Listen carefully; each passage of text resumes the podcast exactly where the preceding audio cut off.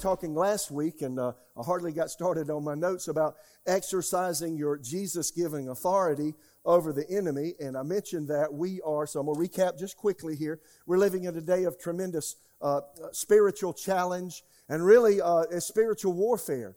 How many knows spiritual warfare is not way out here in the ether wave somewhere, it's between your ears and, and, and you hear things and you're constantly bombarded with thoughts and ideologies, and it's strong and it's very strong today. We need to know that in our future, Jesus has equipped us for this season. How many knew that? How many know Jesus knew you'd be living right now with the challenges that we face? And how many know He's already equipped us to make it through this time?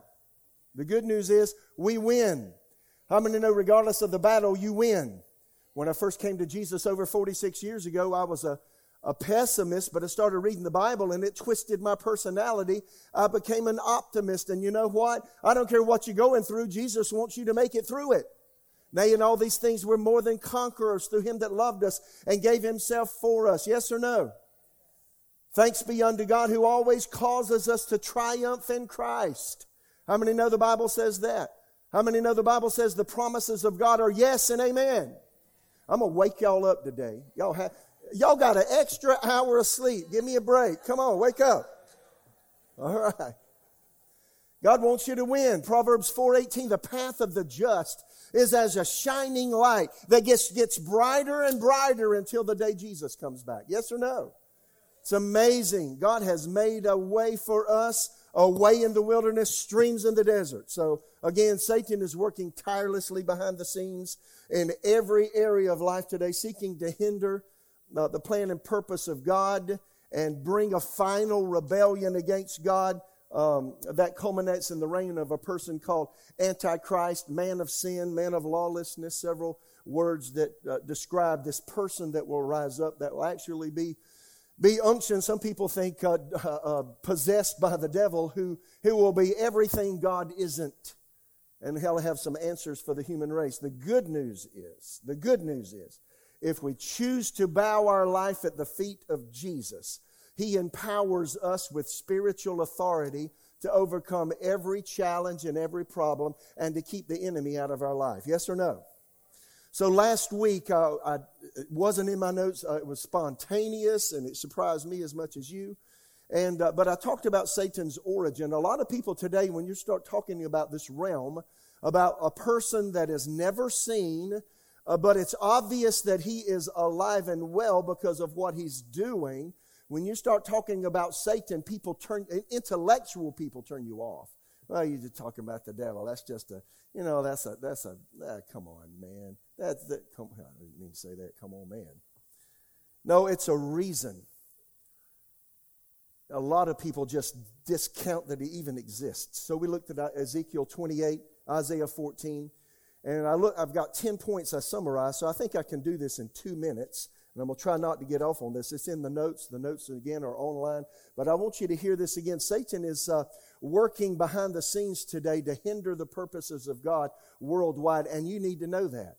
Some people are so afraid of him, they don't want to talk about him, and they think that you're uh, not smart to talk about him either. If you talk about him, you can expose him and show Jesus' authority that is given you over him. Yes or no? But you don't need to be afraid to talk about what he's doing.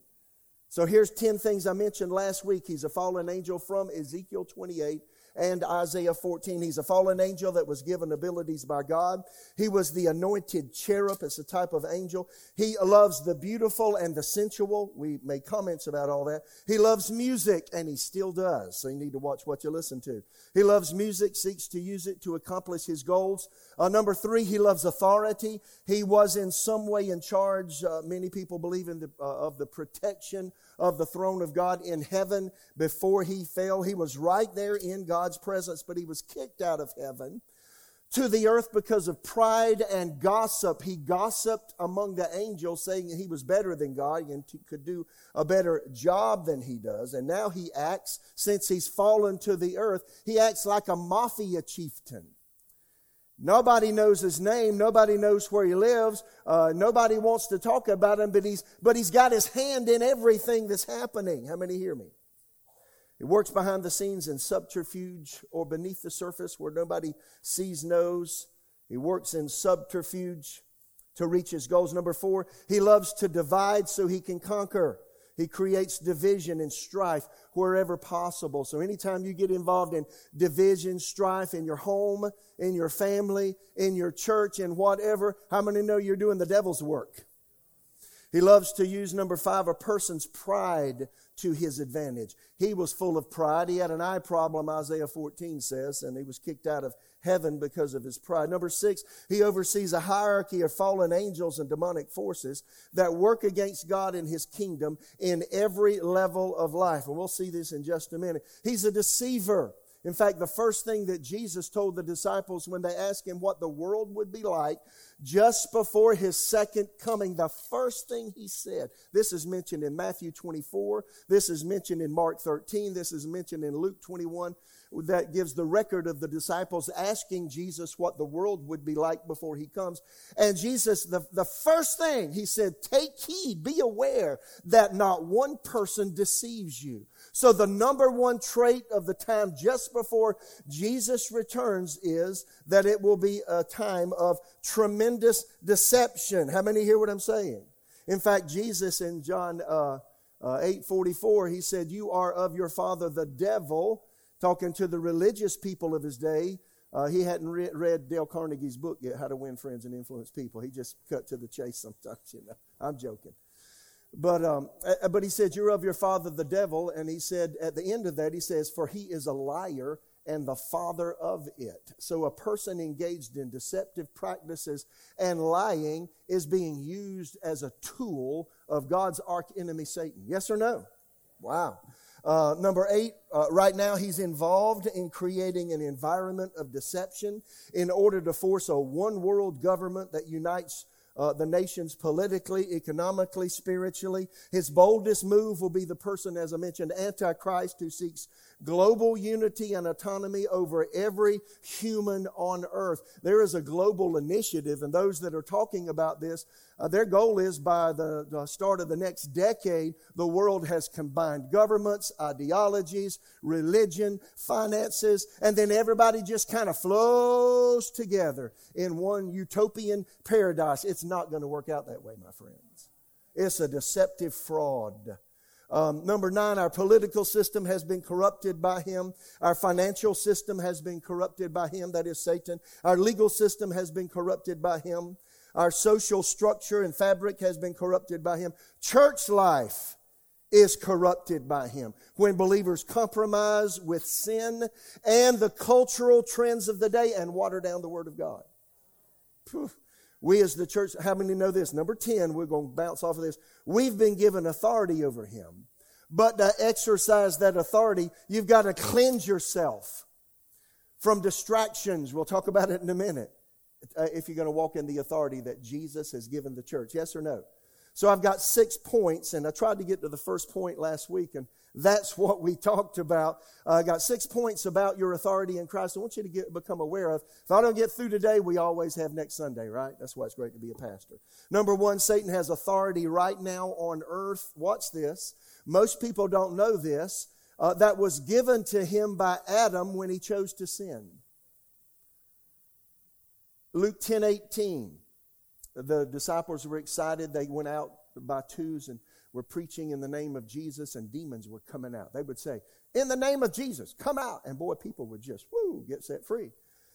And they said, Even demons are subject to us through your name.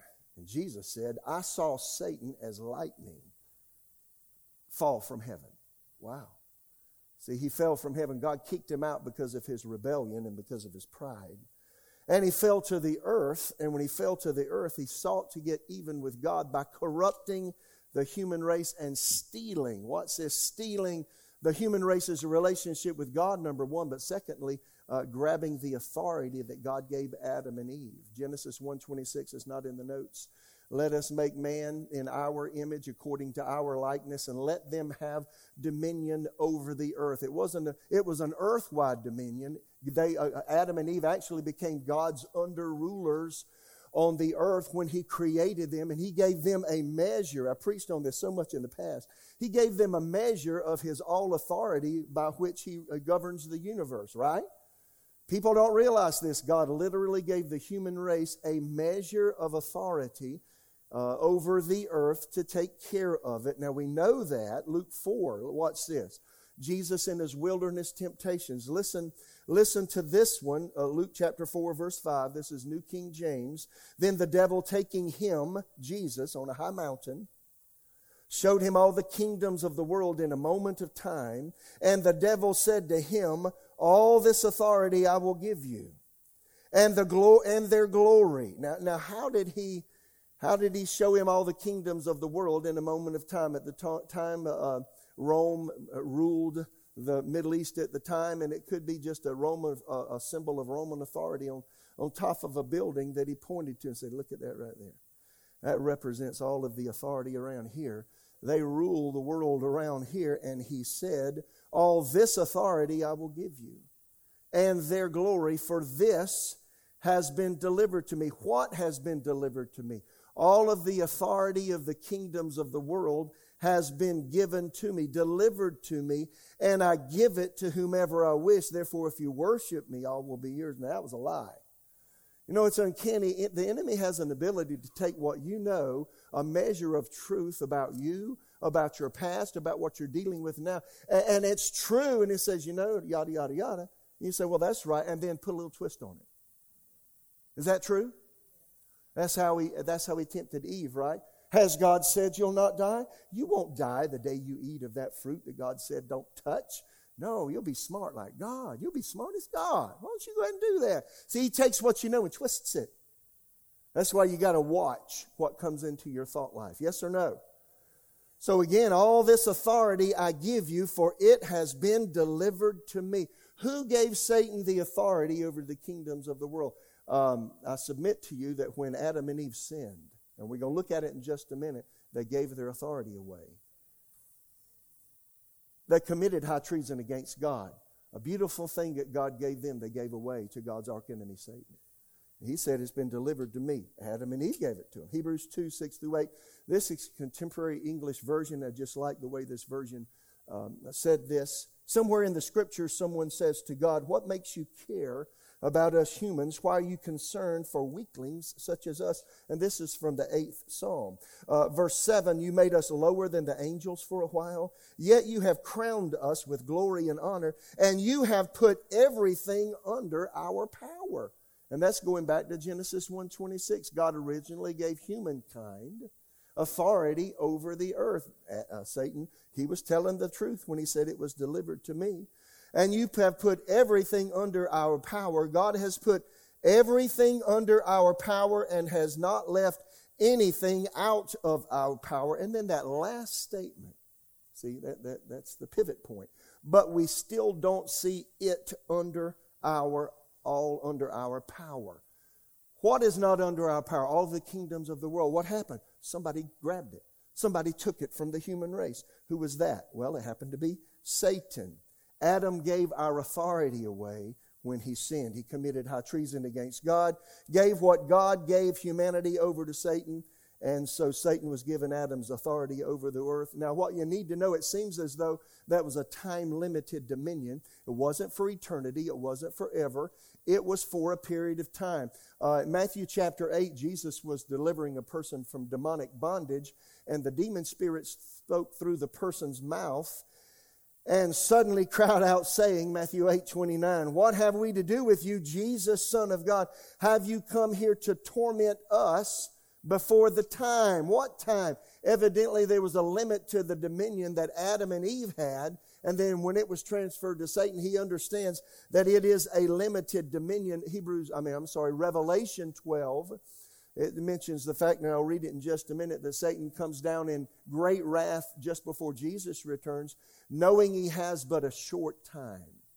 So, just those two scriptures, we see that this uh, earth wide dominion that God gave humanity to oversee the earth under his care, it was a time limited thing. So, the bottom line is Satan has a legal right, maybe not moral right, but he's got a legal right to be here. And God can't just dispossess him of his authority and just uh, make a french fry out of him and, and throw him into hell. He can't do that.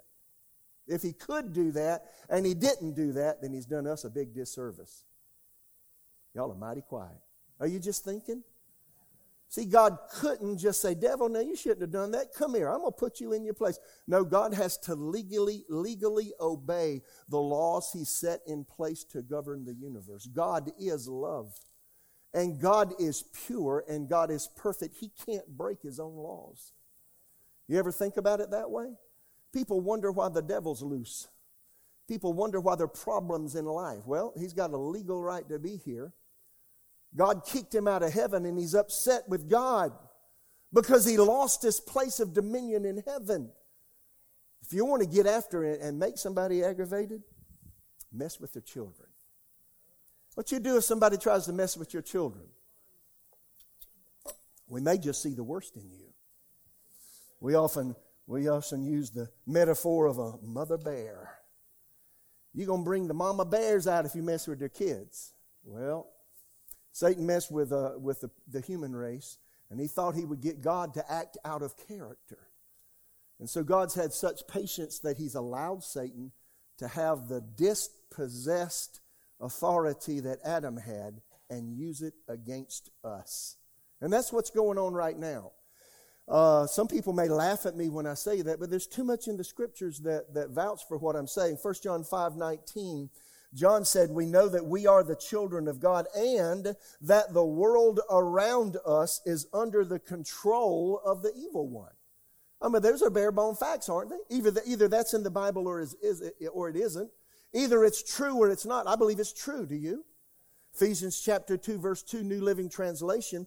Um, we, you used to live in sin, Paul said, just like the rest of the world obeying the devil. And then it calls the devil the commander of the powers of the unseen world. And then it goes further and say he is the spirit at work in the hearts of those who refuse to obey God. So there are demonic forces, including Satan himself, that are at work to hinder the work of God in human life, in communities, in states and nations and families. Yes or no? Then, of course, it's often uh, repeated, Ephesians 6 12, for our fight is not against flesh and blood, but against principalities, against powers, against the rulers of the darkness of this world, and, and against spiritual forces of evil in the heavenly places. There is a hierarchy of, uh, of levels of power in the demonic realm that seek to uh, create a dark canopy uh, around the earth that seeks to hinder the workings of the kingdom of God worldwide. Again, I mentioned Revelation 12 12. Therefore, rejoice, O heavens. You who live in the heavens, rejoice. Terror will come to the earth and the sea, for the devil has come down to you in great anger, knowing he has little time. So, uh, you could call it a lease of dominion that God gave Adam and Eve that was transferred to Satan when Adam and Eve obeyed him by disobeying God and what he told them to do in the Garden of Eden. And that lease of dominion, here's what you got to know it ends at the second coming of Christ. Why do you think things are so stirred up right now? Why is there such angst in every area of life? It's because Satan's come down in great wrath. He knows his time is short and he's up in the ante, so to speak. He's aware, he is aware that his ruling days on earth will at some point come to a climactic end. His trump card is Antichrist. And he thinks he'll exert enough control worldwide that God's purposes will be hindered. But how many know it's not going to work? We've read the end of the book. He's going to be dispossessed, absolutely defeated. Satan will be thrown into the lake of fire where he'll stay for eternity. And I look forward to watching that boy fry because he has messed with my life too much. How many hear me?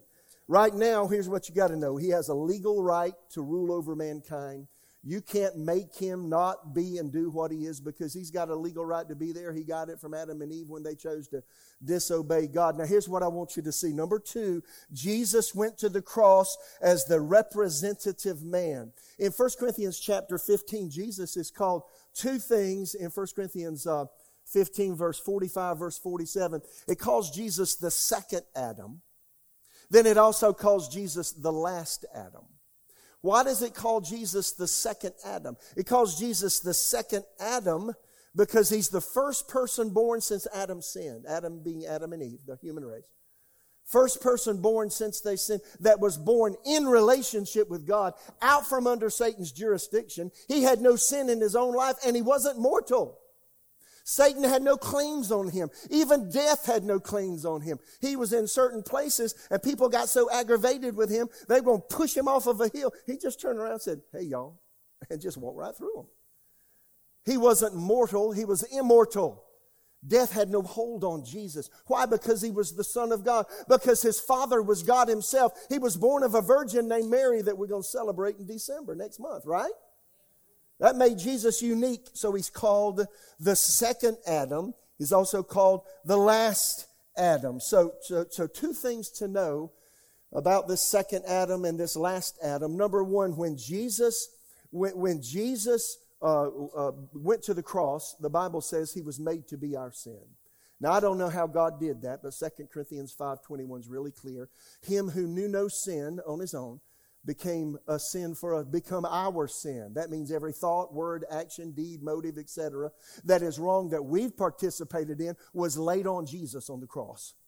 So he cried out, My God, my God, why have you forsaken me? God gave our sin to him so that we could be right with God through him. So God gave him our sin when he rose from the dead. He gave us his standing with God. He said, let's, let's trade. Let's trade places. I took your sin. You can have who I am. You can be who I am. You can stand before God the way I do and you can be free. Now, you know, that just makes you want to dance a little bit. Second thing. Second thing that Jesus did as the second Adam. He not only took our sin judgment, listen, but he also, as the representative man, gave us back the authority that Adam and Eve lost when they sinned. Now that is a cool thing to think about. And that's the reason Revelation 1:18, I am he who lives and was dead, was alive forevermore, and I have the keys. Keys represent authority. I have the keys of Hades and of death. Jesus saying, he was saying, I'm a representative man I've, been, I've gained some new authority, and I'm going to give it to you, he said later. How many, hear, how many hear me? Jesus had authority over the demonic realm prior to the cross. Did he not? But when he was raised from the dead, he, he, said, he said, I'm he who was, li- uh, uh, who was alive and I died, and I'm alive forevermore. So he was making a statement. Number three, Jesus' resurrection gives you a delegated authority over the devil. Now I want to show you how. Here it is. Let me define authority. First of all, a power to require and sub- receive submission, the right to expect obedience, superiority derived from a status that carries with it the right to command and give final decisions, or delegated power over others. Authority. Now, you know, uh, many of us in the room, you, you walk in a measure of authority. A husband should, should walk in a measure of authority and oversee his family. Yes or no? The husband should be the head of the family. Yes or no? That's another sermon for another day, isn't it? And then, you know, you may be working on your job. You carry a level or a measure of authority, etc., etc., etc. Well, when Jesus was raised from the dead, he was raised from the dead as the representative man. And listen to Matthew 28, verse 18. Jesus came just before he ascended to heaven. He'd already conquered sin, became our sin sacrifice on the cross uh, died, was raised from the dead, and then just before he ascended to heaven, Jesus came and spoke to them, saying, All authority has been given to me in heaven and on earth. Now, that's a huge statement. Again, Jesus already had the authority. He had it pre the, prior to the cross. Demon spirits would fall down, scream out, and he'd say, Come out. And they had to obey him. He had authority over the uh, uh, over, over um, uh, the laws of physics on the earth. He had authority over demonic forces, over sickness and disease and fear and all those things. He exercised that prior to the cross. But when he said, All authority is given to me in heaven and on earth, he was standing there as the representative man. Check this out. He's the first human being to be to, to, to, to, to have died in sin. How many know he became your sin? Not just physically, sin's more than a physical thing. Jesus spiritually was separated from God. Now think about it. If sin was just a physical thing, you could pay for your own sin by dying yourself. No, sin's more than that. Sin's a spiritual thing. Jesus became your sin sacrifice spiritually. And so when he cried out, My God, my God, why have you forsaken me? God turned back, his back on him. And he was ostracized, separated from God. And God counted your sin on him. Right? So, so then, when he was raised from the dead, he came alive unto God. Several people I've read after say that perhaps that Jesus was the first human being, understand he's the God man, that really experienced a rebirth. In that, in that sin is separation from God, right? Spiritual. Jesus was spiritually separated from God. When he was raised from the dead, he came alive. Then the Holy Spirit came on him. And he was raised from the dead. You know, Jesus had to trust that when he went, died, and then went to the paradise side of hell, that somehow God would get him out of there. Would you be willing to do that for people that are yet to be born? Jesus did. He had to trust that God could raise him back up. I know it's, it's, it's heady stuff because Jesus is God, but God's also seated on the throne, right? And then the Holy Spirit's also God. The Holy Spirit came on him and he was resurrected. Yes or no? Just making the point that when Jesus said, All authority's been given to me, he said that as the representative new creation man, the representative believer. All authority's been given to me. You know what he was saying? The authority that God had, a measure of his all authority that he gave to Adam and Eve that they gave away when I was raised from the dead as the representative man, as the second Adam, God gave me that authority again. I actually took the authority that Satan was given when Adam sinned. I got it back. All authority is given to me in heaven and on earth. And then he said, Go ye. You go. He actually gave that authority to us. Is that good or not?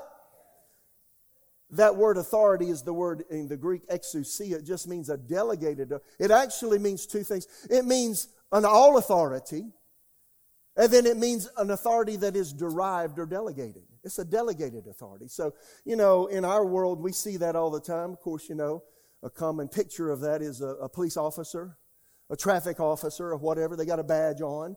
Somebody comes with a badge on, or, you know, some person from a government agency. They knock on the door. Need to see so and so. They leave here. Uh huh. I am he. Flip, they flip the badge. What does the badge say?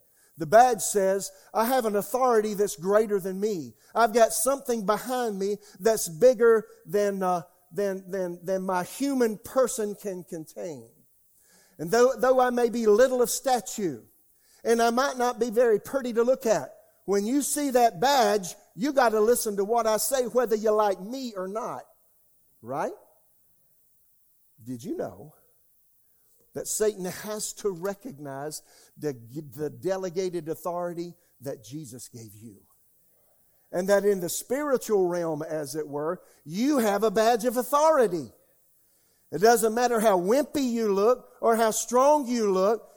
It's not a fleshly thing. It's a spiritual thing. You can be short. You can be tall. You can be big. You can be small. It don't matter. It's a spiritual thing. In fact, in the spiritual world, you're wearing clothes. You have the whole armor of God. You've got a helmet called salvation on your head where God ministers life to you. You've got a breastplate in the spirit realm called righteousness. The breastplate covers your vital organs so the enemy can't hurt you and hinder you. You've got a breastplate of righteousness in the spirit realm. You've got a, a belt, a girdle of truth, the word of God that undergirds you. You've got a shield called the shield of faith in the realm of the spirit. Your shoes, you've got shoes in the spirit realm and they represent a foundation of the Word of God in your life. But here's the problem with most believers. They take their badge off and lay it down. Then they take their clothes off and we take our spiritual clothes off when we choose to disobey God and walk in the flesh. If you're walking in sin and you say you're a believer, you just lost all of your authority and your badge is laying on in the dirt. You got it? Satan will play a game of bluff, try to get you into, into a place where you're disobeying God and then mess with you so much when you do disobey that you feel like you can't get back and nothing could be further than the truth. If you do some dirt time, put your nose on the floor, say, Oh God, help me, I've sinned. You can put your clothes back on get your authority back. How many get it? You know, I was in Siberia in 1996, so I've been there twice, Omsk, and then another place called, um, anyway, it's a big long name.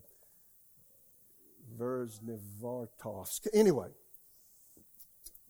one time in 1996, other time in the year 2000. And I met Bruce McDonald. Some of you know Bruce. And uh, we traveled through India, Africa eventually, but I met him in Siberia. And I think I've told this story before. It bears repeating under the auspices of authority. And, and something happened that really shocked me. I was with an entourage of uh, 15, 20 people from the States. And uh, at the time in 96, there was just a huge revival all over the former Soviet Union, all 12 time zones, including Siberia. And churches were being established. Bruce himself, I think, established over 800 churches in the former Soviet Union. And I was privileged to be, privileged to be a part of a team uh, that Bruce actually went with to uh, go to Siberia. And so, anyway, we were in an ice skating rink preaching the gospel. We had several thousand people saved in, in three days' time. It was really amazing time. And people responded to the altar call, came to Jesus, were born again. And then, and then the guy that I went with, with Evangel Fellowship International, uh, he said, Houston Miles, he said, uh, Bruce, I want you to go and pray for the sick. So I'd never met Bruce. He was part of our entourage, but never met him. But anyway, so he came up and uh, in the ice skating rink and stood there on the platform on the ice. It was cold as, oh goodness. And uh, so he just started talking and just gave a little synopsis on healing and then invited people that wanted to be healed to come down. To our surprise, no kid, at least 2,000 people came down. And I'm thinking, how's he going to do this? He's going to be here all night. And so Bruce just stood there and he said, I'm going to tell you, I'm going to pray for all of you in a mass prayer. One prayer, and God's going to heal you right where you're standing. So he began to pray, and at the very end of his prayer, he said this And I command every demon spirit that has messed with any person in this room, and he did that just, I'm going to do it just the way, come out! And y'all, when he said come out, I mean, I can see it in my mind. No less than 30 people all at the same time immediately hit the dirt, hit the ice, and they just started reading. You know, whatever. I thought, okay, this is a bit cuckoo for me. What I do with this, you know. And then I noticed this. Then we had uh, 21 teaching services in a local church, and we recorded them for the new believers to teach and help them. And then we had night meetings at the church, and it was in an uh, you know, the, the Russians have some beautiful theaters, and it was in a big theater with an orchestra pit and all that. And uh, anyway, so at the very end of the teaching, night teaching session, several times the same thing happened. We'd have a bunch of people respond for healing, and uh, the overseer of the meeting, Houston Miles, would say, Bruce, come and pray for the sick, because he had an anointing for healing. And, and we had a whole line of people right down the whole front, right in front of the orchestra pit, right here. I can still see him. And he'd pray for the sick, you know. I mean, just bunches of people. And he did the same thing. Come out. And when he said come out, oh my goodness, they hit the, you got five or six people in the line. I got him to the side. I said, okay, you got to tell me who, who you are and what you're doing. What was that? Because I'd never seen that. And you know what he said to me? These people worship icons. You know, they have the, you know, the religious churches there, you know. And he said they have statues of the saints. And they've got, he said they've got them on their mantles. And then they'll light candles. You know, like a lot of religions, they'll take their gods and light candles and throw leis of flowers or, you know, put some fruit there to say they're honoring that particular god. Well, for them, their gods were icons of the saints of yesteryear.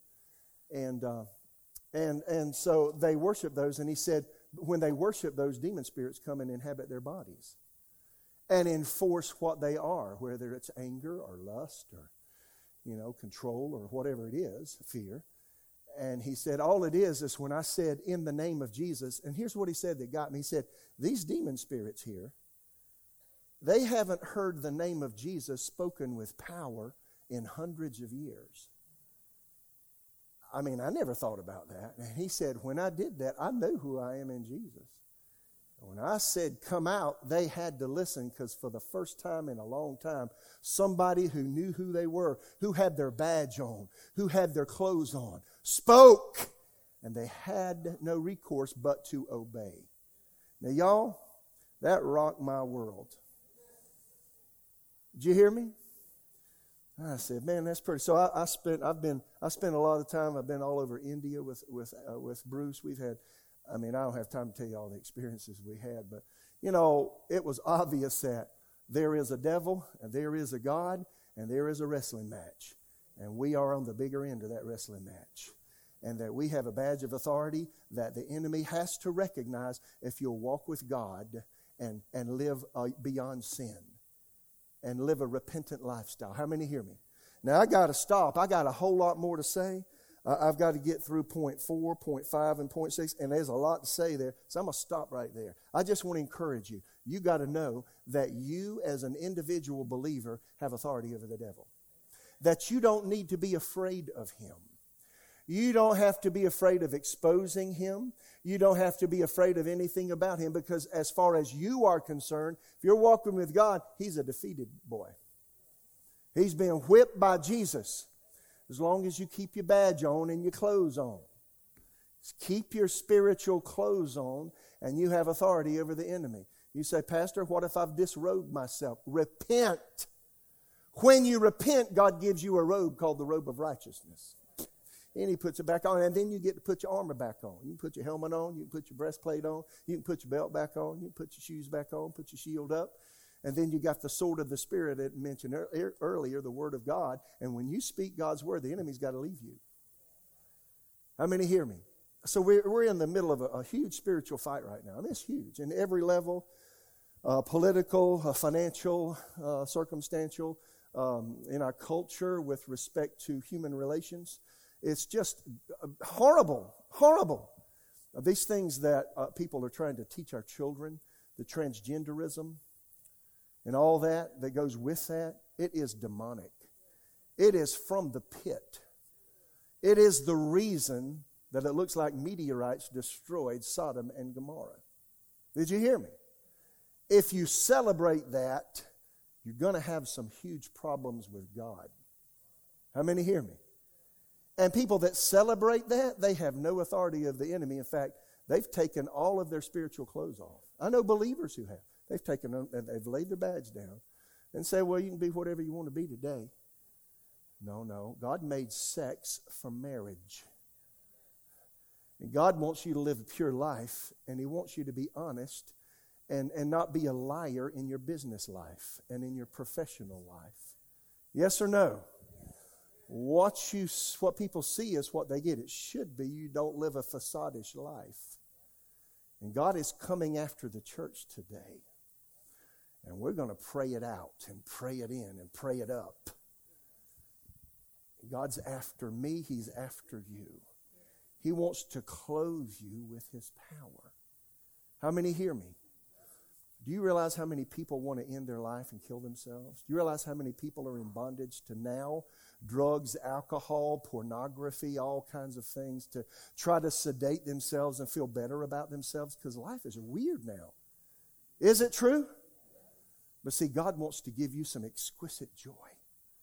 The joy of the Lord is your strength. He wants to give us such a fellowship with Him that every day where we light a fire in the spirit realm, it ought to be like you're burning like fire. I got one of my books. Uh, one of the guys uh, was in Africa, and, and he got one of these uh, guys that were into uh, voodoo and all that kind of stuff, got him converted. And he said, You know, we fast and pray till we see in that other realm. He said, Anytime a believer come around that was filled with the Holy Spirit, like I talked about earlier, said in the spirit realm that you got a big fire all the way around you. He said, We knew not to mess with them because they'd tear us up. You, my friends, you have at your disposal the very power of God. And you have authority in Jesus' name and you can take authority in your own life. We'll get to this next week. If fear comes your way, you have authority to say, uh uh-uh, uh not now, get away from me in Jesus' name. Fear of sickness, fear of calamity, fear of disaster, fear of losing your business, fear of losing your money, fear of uh, your family falling apart, whatever. You can resist it in Jesus' name. The, the, the, the, the thing necessary to start with is put your badge on, put your clothes on, repent of sin. If you've been living like you know you shouldn't, listen, what's the antidote? Repent. 1 John 1 8 says, If we say we have no sin, we deceive ourselves, and the truth is not in us. But if we confess our sins, He is faithful and just to forgive us our sins and cleanse us from unrighteousness. Is that good news? What does that mean? Well, when you do that, God forgives and cleanses your sin, forgets any wrong you've ever done in your whole life, and then you pick your clothes up and put them on. And then you pick your badge up and put it on. And you say, Devil, get out of my life. Get out of the life of my spouse. Get out of my children's lives. I bind you. Get away from my money. Get away from my stuff. You leave me in Jesus' name, right? But if you do nothing, he laughs at you. And there's a lot of laughing going on today. Did you hear me? So don't be a half believer. It's time to give our lives fully to Jesus. How many hear me? If you'll give your life completely without compromise to Jesus, God can use you to set people free. Yes or no? Every person in this room. Only reason I'm doing what I do is because God put a ministry office on my life, a pastor, teacher. Other than that, I'm just like you. And my goal and job is, when I'm out in the world, is to share Jesus with people. When the Lord points people out to me, I go to them and I just say whatever He puts on my heart. It may be large or small. And then I may say, Can I pray with you very quickly? And they either allow me or they disallow me. But see, you start praying and believing God to start your day, and God starts using you to set people free. Once you get free, God uses you to set other people free. And that's what He wants to happen today. Yes or no? Every head bowed, every eye closed. Father, thank you for your word. Thank you for, for, for, the very life of God that is in your word. The words that I speak, Jesus said, are spirit and they are life. Your word contains you. Your word contains your ability. Your word contains what you are. Your word is inspired. And Lord, thank you that your word does not return, turn useless and empty, but accomplishes what you want it to. In every life in the room, every life and every person watching, your word is accomplishing things and let it work right now. If there's any person here in the room or watching online doesn't know Jesus as Savior, or, or, they've known Jesus but gotten away from Him because they're living in known sin, I ask you, dear Father God, give them a heart to repent. Give them a desire to humble themselves under the mighty hand of God and break with what they've been involved in that they know themselves is wrong in Jesus' name. Lord, if we confess our sins, He's faithful and righteous to forgive us and cleanse us in Jesus' name. Lord, let that be known by every person in the room, every person watching, in Jesus' name. And Lord, let there be those that give their lives to Jesus today.